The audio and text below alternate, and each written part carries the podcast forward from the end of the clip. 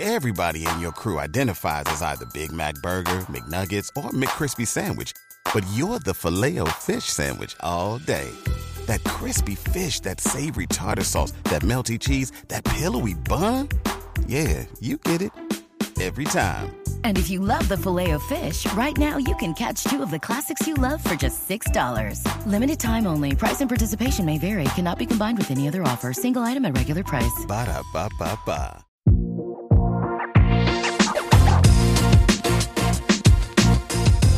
Behind the Knife, the surgery podcast. Relevant and engaging content designed to help you dominate the day.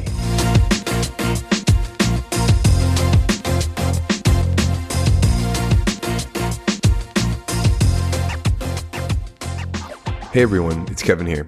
We have some exciting news at Behind the Knife. We received such great feedback from our general surgery oral board review that we decided to recreate it for vascular. We assembled a team of five vascular surgeons and made 72 scenarios based directly off the VSCORE curriculum. Each of the 72 scenarios has a part A and part B. Part A is the examiner and examinee going through the scenario as they would on exam day. This gives you a chance to pause throughout and practice your answers. Part B is the same back and forth as Part A, but with helpful commentary spread throughout. Some of the commentary is to reinforce learning points, as we all know that the key to adult learning is repetition.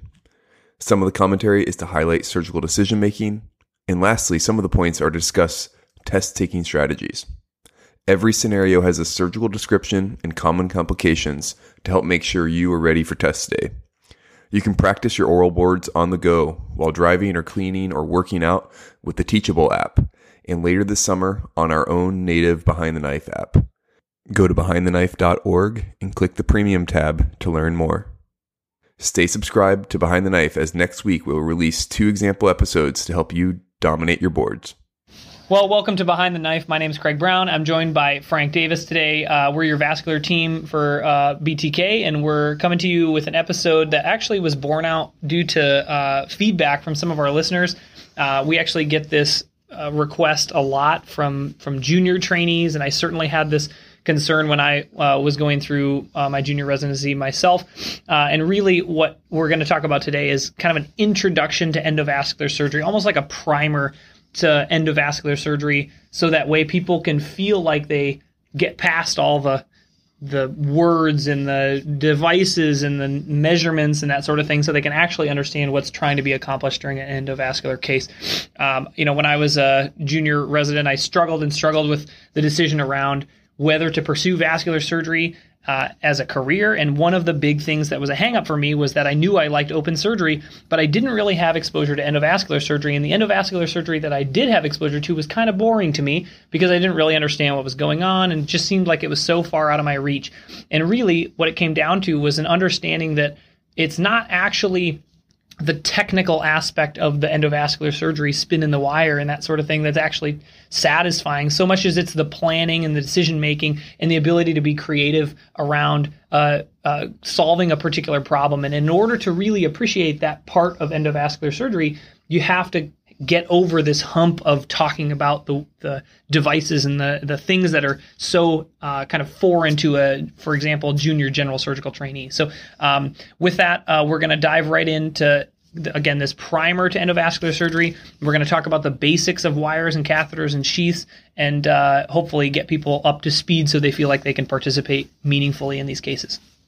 Yes, yeah, so true, Craig. So, I mean, I think across the board, uh, surgical education, especially in the endovascular arena, I think is lacking. I think this is why BTK has been a phenomenal educational resources for surgical trainees, is to really introduce individuals to the nuances of surgical subspecialties. And here in vascular surgery, endovascular surgery is such an important part of our ability to care for patients from a variety of different diseases. So, whether you're a general surgery trainee, a medical student, or anyone else interested in understanding better the nuances of endovascular surgery.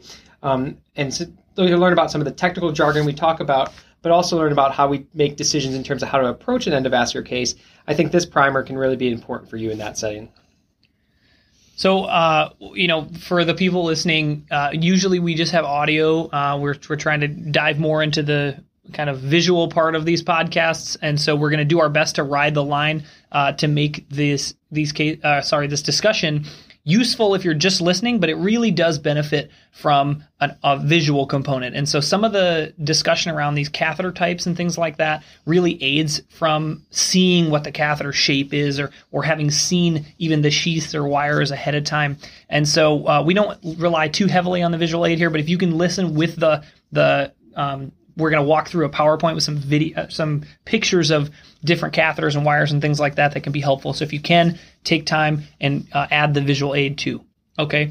Um, the general flow of the episode is really going to be a first discussion about wires. We'll talk about then catheters and then talk about sheaths and sheaths, and then we'll kind of eventually get to some discussion around balloons, stents, and then tips and tricks for endovascular surgery at the end. All right. Uh, yeah, go ahead, Frank. Yeah. Um, I'd say for those of you who've never seen an endovascular feeders, the kind of approaches can be extremely variable, which is, I think, the strength of vascular surgery in general. Um, we and we don't have time to discuss all the variations in different catheters and sheaths that we go to. So we're going to stick to kind of the simplest and standard approaches that we, we use in probably about 70 to 80 percent of our cases. But understand that things can get very complicated quickly when you start to talk about complex aortic endovascular cases using an array of different catheters and wires.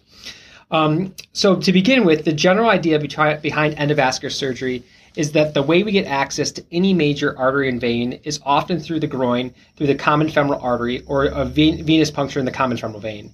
And it's usually percutaneous um, with a with a finder needle.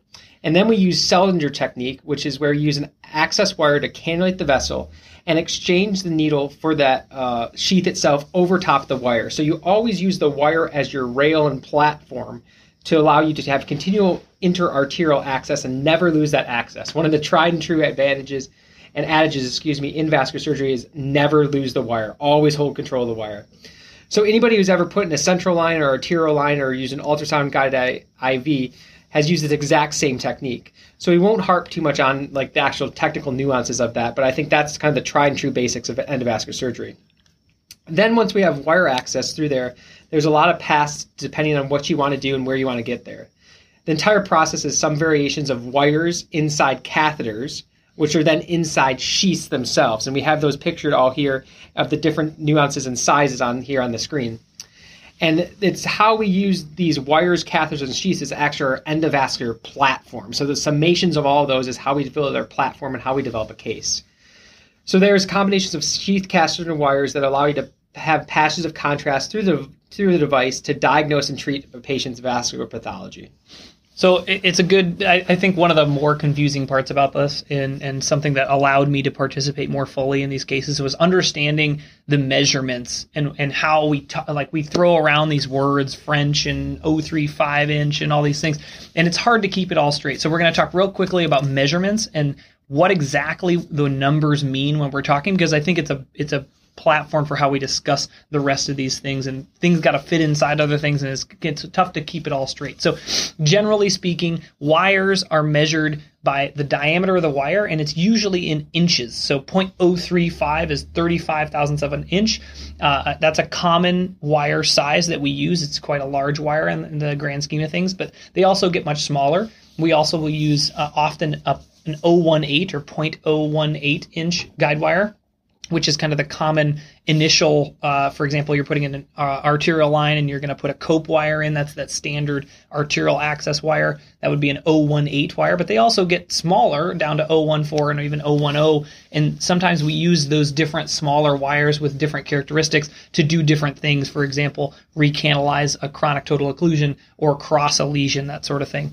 Um, separately, though, catheters, which again are is a tube is we coaxially place a wire through a catheter when we're working endovascularly is measured in French. And you guys have, I'm sure everybody listening to this podcast is familiar with what French is. And we talk about all sorts of tubes and things in medicine being measured in French. And really what one unit of French is, is one third of a millimeter. Now it's important to understand that there's two holes that you could be measuring in a catheter, right? You can measure the inner diameter, which is the the tube that the wire goes through, or you could be measuring the outer diameter of the catheter. And the convention is important to understand that we measure for catheters the outer diameter of the catheter. So the actual number, for example, a four French catheter has that's a that's the outer diameter of the catheter. Okay. Contrarily, a sheath is also measured in French, but it's the inner diameter. And so it's important to keep those things straight when you're trying to put catheters through sheaths and you think, oh, well, this is going to fit this, but it's not quite that simple. Uh, an example of this is that an 035, an um, a 0.035 inch guide wire won't fit through a three French sheath, even though it, uh, three French is over 0.035 inches, you'd think, oh, that fit in there great. It turns out it won't fit. And the reason why is because it's actually the outer diameter of the catheter, not the inner diameter of the catheter. So you need a four French catheter to fit that, that wire. Yeah. Good, very good point, uh, Craig. I think um, the, uh, we throw along our, throw out a lot of these different wire sizes as well as French sizes. And I think it's just important to establish the basics for that before we move on. So now we're going to take them in each individual aspect. So the first we start with our wires. And in endovascular surgery, your wire is really your tried and true ability to get to a given from point A to point B. How are you going to gain access to the common femoral artery, then maybe go up and cannulate a renal artery to place a stent? But different wires have different properties that thereby can make their abilities to gain access to different tortuous vessels or different calcified vessels easier or harder. So wires come in a varying variety of shapes and sizes, but generally they have four properties that are worth discussing, I think. First and foremost is the diameter.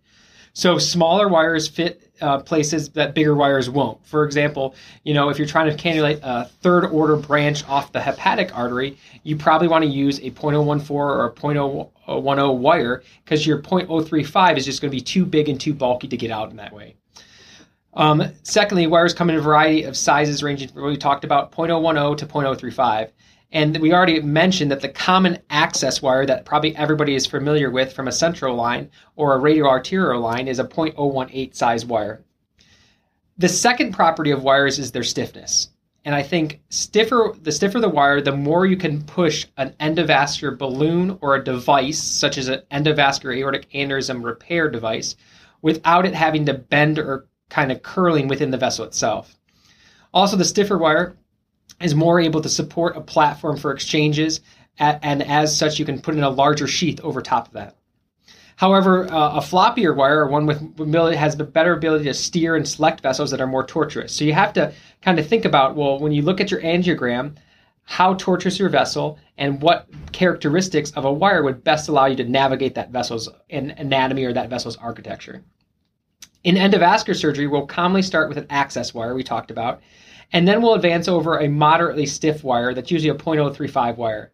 We don't usually have to, you don't want to shove a very stiff wire unprotected through inside an artery because that stiff wire will not take the turns of your arterial system well and could dissect the wire. So you always want to be cognizant of what the flexibility of your wire is and not trying to force a stiff wire into a tortuous vessel. Um, and then, you know, along with stiffness, it's not, it, it, gets complicated and we'll do our best not to dive too much into the weeds here. But uh, oftentimes we'll talk about the end of a wire because there'll be a different stiffness at the end, which is often referred to as a flop. So the tip of the catheter of what otherwise may be a fairly stiff wire may be less stiff in on purpose. And so uh, differing lengths of that differential stiffness or flop uh, are different across different wires. So sometimes wires might be described as having a short flop or a long flop, depending on uh, how long that segment of kind of floppy, non-stiff wire is. Um, so I just want to bring that point up.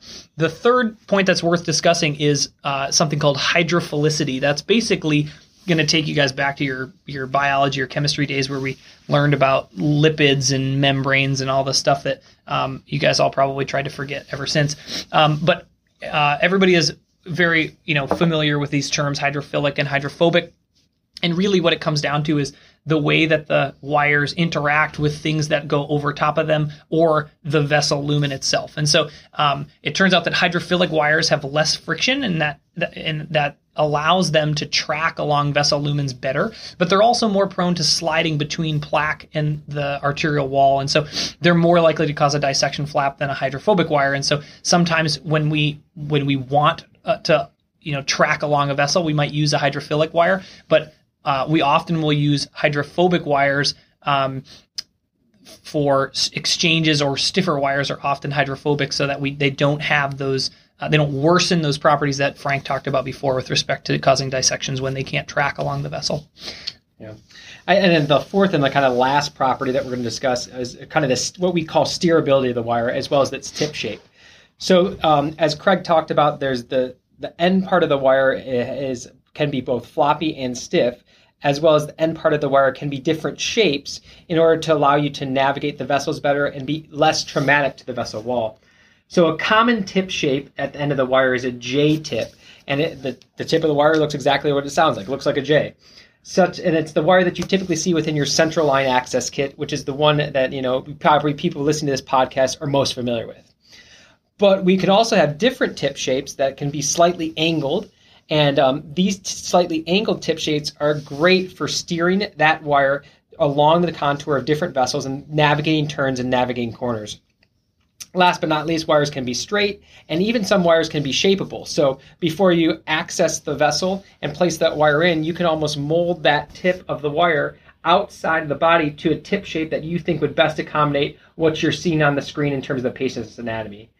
And in reality, we use a variety of different shapes of the wires as well as different stiffness of the wires. And we have these all stocked in our endovascular suite. And I think it's really important that when you rotate through your vascular surgery rotations, that you kind of pull aside either the staff or pull aside some of the IR techs that work in that area and just look at all the different tip shapes and the wires themselves so you can gain a better idea of what you're kind of working with from your endovascular suite aspect. Perfect. So uh, let's use this opportunity to uh, uh, go forward and talk about catheters a little bit. Uh, we, we just had what was an absolute whirlwind of entry into endovascular surgery and wires, but hopefully that all makes sense for you guys. But let's quickly talk about catheters. We're not going to um, go through every single catheter available, um, mostly because there's a billion of them. But uh, there's a couple kind of um, basic categories and characteristics that are uh, across different types of catheters that allow us to use them for different things. Frank, do you want to talk um, quick about different catheters? Hello, listeners. Patrick Georgoff here. I wanted to tell you about a very cool study being run by our friends at Brooke Army Medical Center. They are working to better define proficiency based metrics for competency in commonly performed robotic general surgery procedures. If you are a general surgery resident or practicing surgeon who performs robotic assisted cholecystectomies or inguinal hernia repairs, check out the show notes for more information on how you could be compensated $500 per video submitted. That's right, $500 per video submitted. Check it out. Now, back to the show.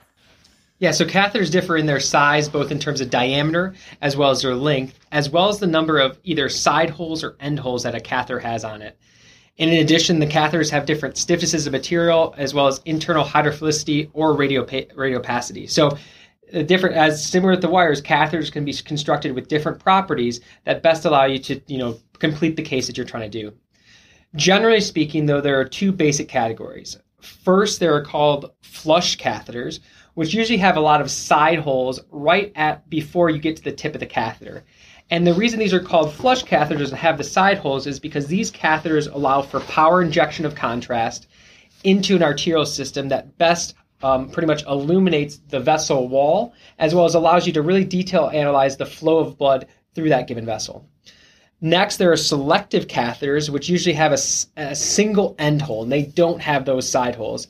And these selective catheters can come in a lot of different shapes, and based upon the shape of the selective catheter, it best allows you to, you know, uh, access a given vessel with a different angulation. And here on the screen, I think it's important that um, our uh, the, podcast PowerPoint is we have a number of different catheters, selective catheters, and you can see the plethora of different shapes that all can allow you to do perform different procedures based upon their shape itself. So, um, you know, the the the, this is just one set of catheters that's available. There's there's way more than this, it turns out. But the the point of showing this slide, I think, and, and for the people listening, you know, basically you can any direction or shape you can think of to put at the end of a catheter has been made, and um, there are a few that we use for common scenarios. And so I think when you're when you're doing these cases, especially early on, you want to pay attention to the to the catheters that we use commonly. Uh, and because because a lot of these have very selective kind of one-off uses that we want to have stocked in case we get ourselves in that situation. But the reality is is that a lot of kind of up and over con- contralateral work or uh, intra-aortic work we use the same four or five catheters over you know over time, and so having some understanding of kind of the the, the common catheters that you use or that your staff use is uh, can be really helpful. Yeah, so I think when you talk about the common catheters that people might want to hear hear us talk about a lot in the endovascular suite or see dictated in operative notes, those catheters include your OmniFlush catheter, your pigtail catheter, your selective glide catheter itself, Sometimes you might hear us talk about a Sauce or a Simmons catheter, which is a more steep angled catheter. Um, but I think those are kind of probably your four tried and true catheters that you're going to hear the names mentioned frequently in the endovascular suite. And just it's important to see that um, uh, see their pictures here on this catheter um, picture booklet, just so you can get an understanding of the shapes and stuff like it shapes itself. So uh, again, same kind of thing. There's a million different shapes, million different sizes, wires, catheters. But let's move on to sheaths real quickly, which are thankfully much uh, less complicated. Um, so, the, really, the thing that is important about sheaths is that uh, is the size. So it turns out that um, there's there are properties of sheaths, just like we've discussed with catheters. Um, but realistically, sheaths are dictated by the size, and as I mentioned before, the inner diameter or or the the basically the the measurement of a sheath is the size of a platform that it will accommodate. And so if you can if you have a particular catheter size or device that needs a, a size to pass through it, then the size of the sheath in French is is how big of it can accommodate. And so um, we have she- we have sheaths that are as small as three or four French, and they actually go up to 24 French or even bigger depending on um, you know what you're doing. Um, secondly, we, different lengths of sheaths can be helpful. And so if you're doing something close to where your access point is, you might want a short sheath. And we talk about short sheaths and long sheaths. Um, likewise, if you're trying to get a platform up in the aortic arch from the groin, you might need a much longer sheath. And so having some understanding of the sheath lengths and which options are available uh, will allow you to kind of uh, deliver your your device uh, in the best way possible.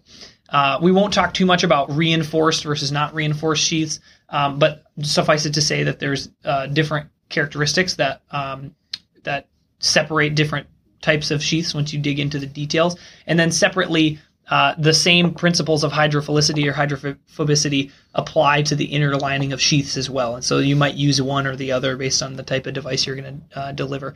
And then uh, there's a picture here on the screen, but but different sheaths actually are shapeable for different scenarios. And so um, some sheaths are designed to guide a device into a particular location uh, that might be useful in a, in, in a similar way as uh, different shaped catheters would be for wires.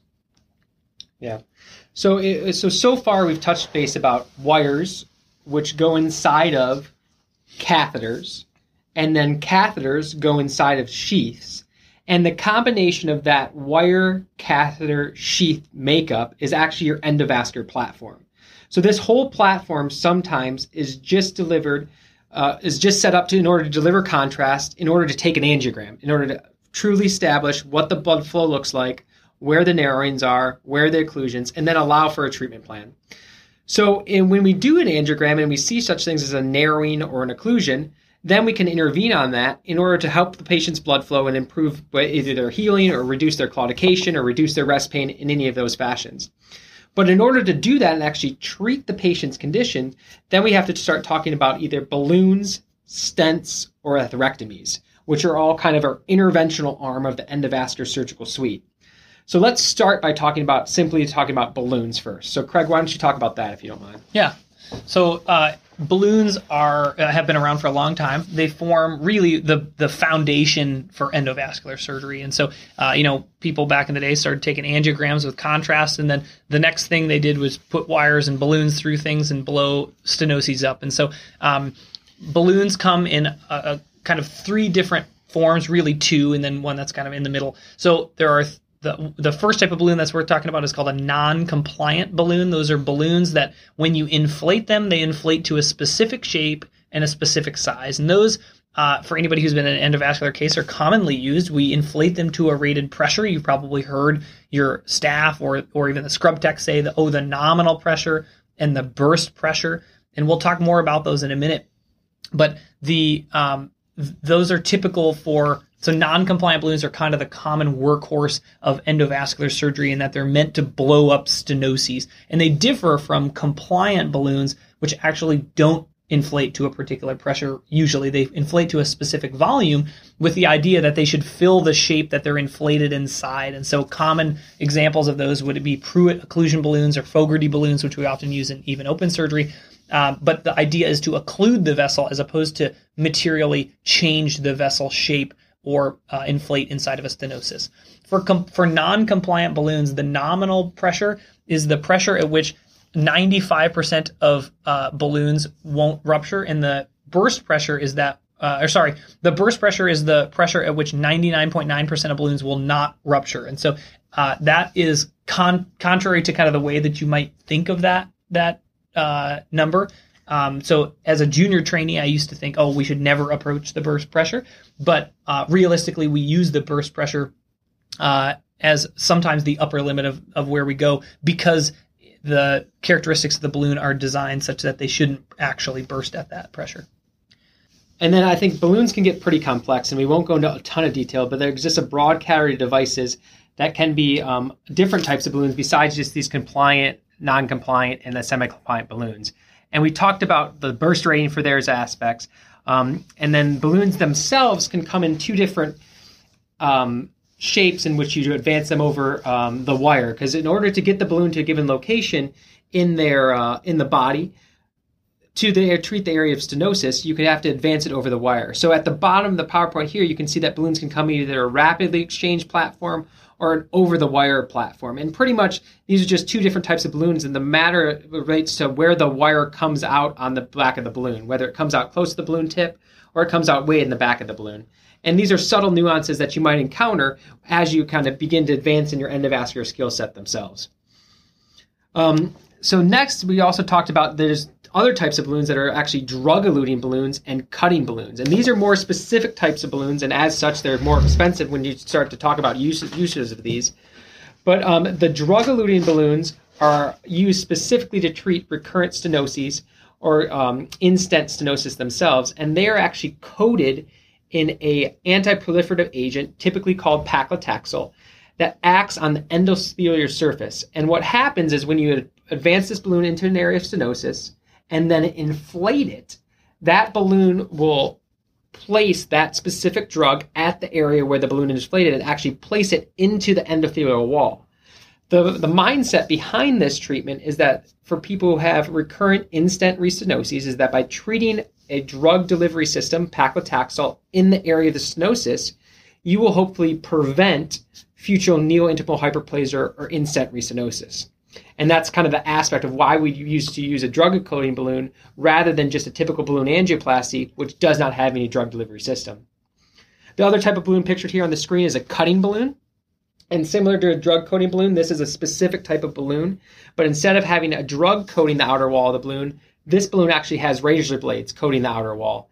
And it requires a larger platform to actually place the balloon. But once it's advanced into the given stenosis and inflated, it actually has little um, atherotomes on the balloon itself that to, help to cut the in-stent restenosis or the neointimal hyperplasia and allow for a better expansion of the vessel when it's inflated. All right, so we're going to next uh, move on to stents, which uh, obviously are also very common uh, and in, are hopefully something you guys have seen before if you've seen endovascular surgery. Um, it turns out that uh, there's really kind of two basic types of stents. So uh, stents in general are some structure of wire. There's a bunch of different types of metals that use, but uh, kind of the common one is nitinol, and they're designed to hold a, an open configuration. Uh, but to be collapsible inside of the sheath. But once they get expanded, they're designed to keep that shape and provide radial force onto whatever they're inside. So uh, the two categories that are worth talking about one is uh, called balloon expandable, which is exactly what it sounds like, and then self expanding, which is uh, is loaded inside of a sheath and has uh, it opens by just potential energy that's stored within the frame. And so uh, balloon expandable stents are oftentimes more rigid. They have usually a larger profile because they have to accommodate the balloon, and they aren't usually particularly deformable. So they're kind of meant to keep a particular shape. Uh, and the the benefit of a balloon expandable stent is that they're they're they they somewhat better allow for accurate deploy- deployment um, because they require the balloon to expand and you can do it uh, in a controlled fashion. But on the other hand, self-expanding stents are more flexible. They have this, like I mentioned before, a smaller profile. They're oftentimes more deformable, so they can navigate uh, tortuosity a little better, but they expand expand based on this uh, stored potential energy, and so that can allow them to slide or even sometimes jump inside vessels, and that that they end up in places where you might not necessarily want them, uh, or at least are unexpected. Yeah. No, that's a good ex- explanation of really the two types of stents that you might see um, placed during an endovascular procedure. So, in addition to the types of stents, whether it's balloon expandable or self expandable, I think it's also important to think about what that covering around the stent is itself. So stents can come in either bare metal stent, which is exactly what it is. It almost it has looks like a chicken wire configuration, and there's no coating on the outside, or they can be covered stents. Um, covered stents don't allow for flow through the fabric, whereas bare metal stents still allow blood flow to flow through the struts. Um, so I think it's important to think about when you're going to uh, place a stent, you have to think about those different categories: balloon expandable, self expandable, bare metal versus covered stents. Um, and then last but not least, there's the different aspects of the stent structure, stent strut structure itself, excuse me. Um, and they could be either an open cell configuration, which is pictured there on the left, or a closed cell configuration. And based upon the stent strut structure, you can either be more flexible or more rigid, with the closed cell structure being a more rigid stent, and as such does not take vessel tortuosity, does not take vessel turns very well, and will often kink um, and thereby fracture the stent. So when you're going to place your stent, you need to really look at the anatomy of the blood flow, the tortuosity of the blood vessel, the level of calcification, and really pick the right stent for the right lesion in the right place.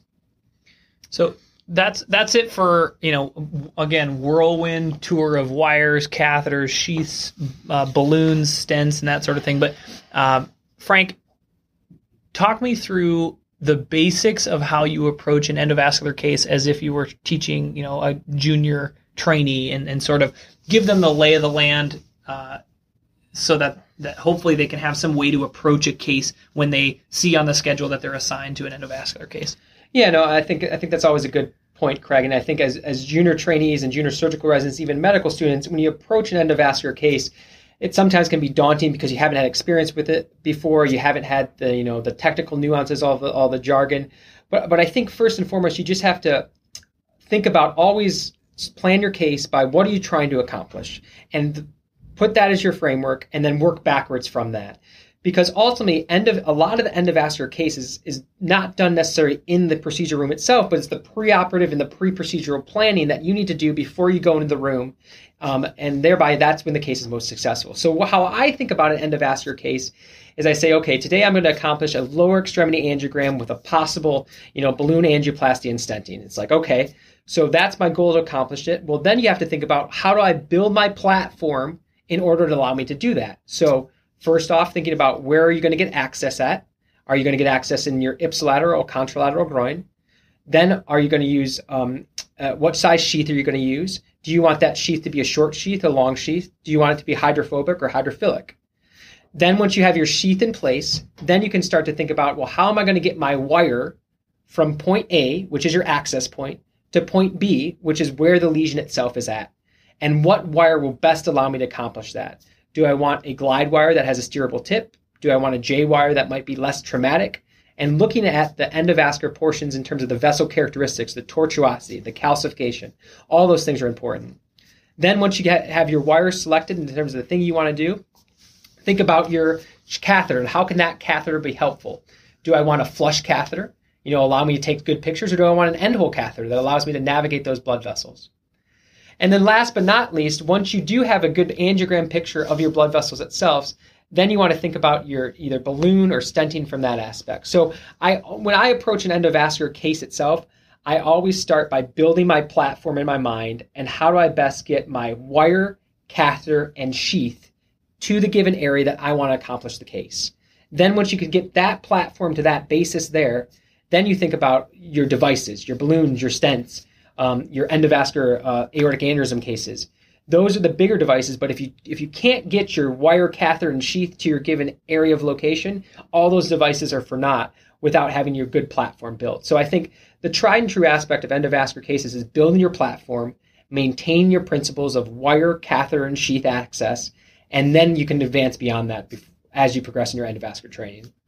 It's perfect. Uh, you know, I think that uh, the place that I got lost as a as a junior trainee was that uh, sometimes we'll build multiple platforms for a particular case because it might take one catheter and wire and sheath type to get the wire tip to the place you need to get it so that then you can swap it out for all the stuff you actually need to do your your uh, device placement or your angiogram or whatever. And so uh, understanding that a lot of endovascular surgery is very fluid and you'll see things that if you're not paying attention the scrub techs and, and your attendings will be swapping wires and catheters and doing things that you're not even aware of with skill sets that you need to pay attention to like being able to control the wire and how to maneuver the the tips and things like that in ways that uh, are actually uh, really hard to appreciate early on. And so it's worth, honestly, another piece of advice for this, which is uh, Frank, I think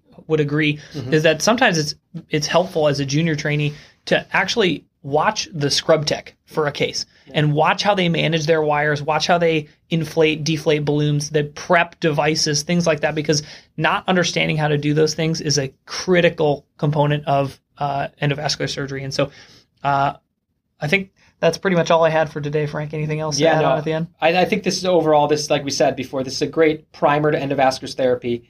Um, this this accompanies with the PowerPoint that we have online, so we encourage everybody to watch that and use this as a resource to kind of start your endovascular learning knowledge basis as a jumping off point.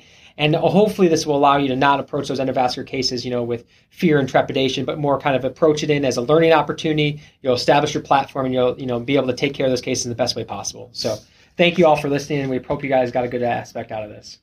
Dominate the day. Dominate the day, you guys. Be sure to check out our website at www.behindtheknife.org for more great content. You can also follow us on Twitter at Behind the Knife and Instagram at Behind the Knife Podcast. If you like what you hear, please take a minute to leave us a review. Content produced by Behind the Knife is intended for health professionals and is for educational purposes only. We do not diagnose, treat, or offer patient specific advice. Thank you for listening. Until next time, dominate the day.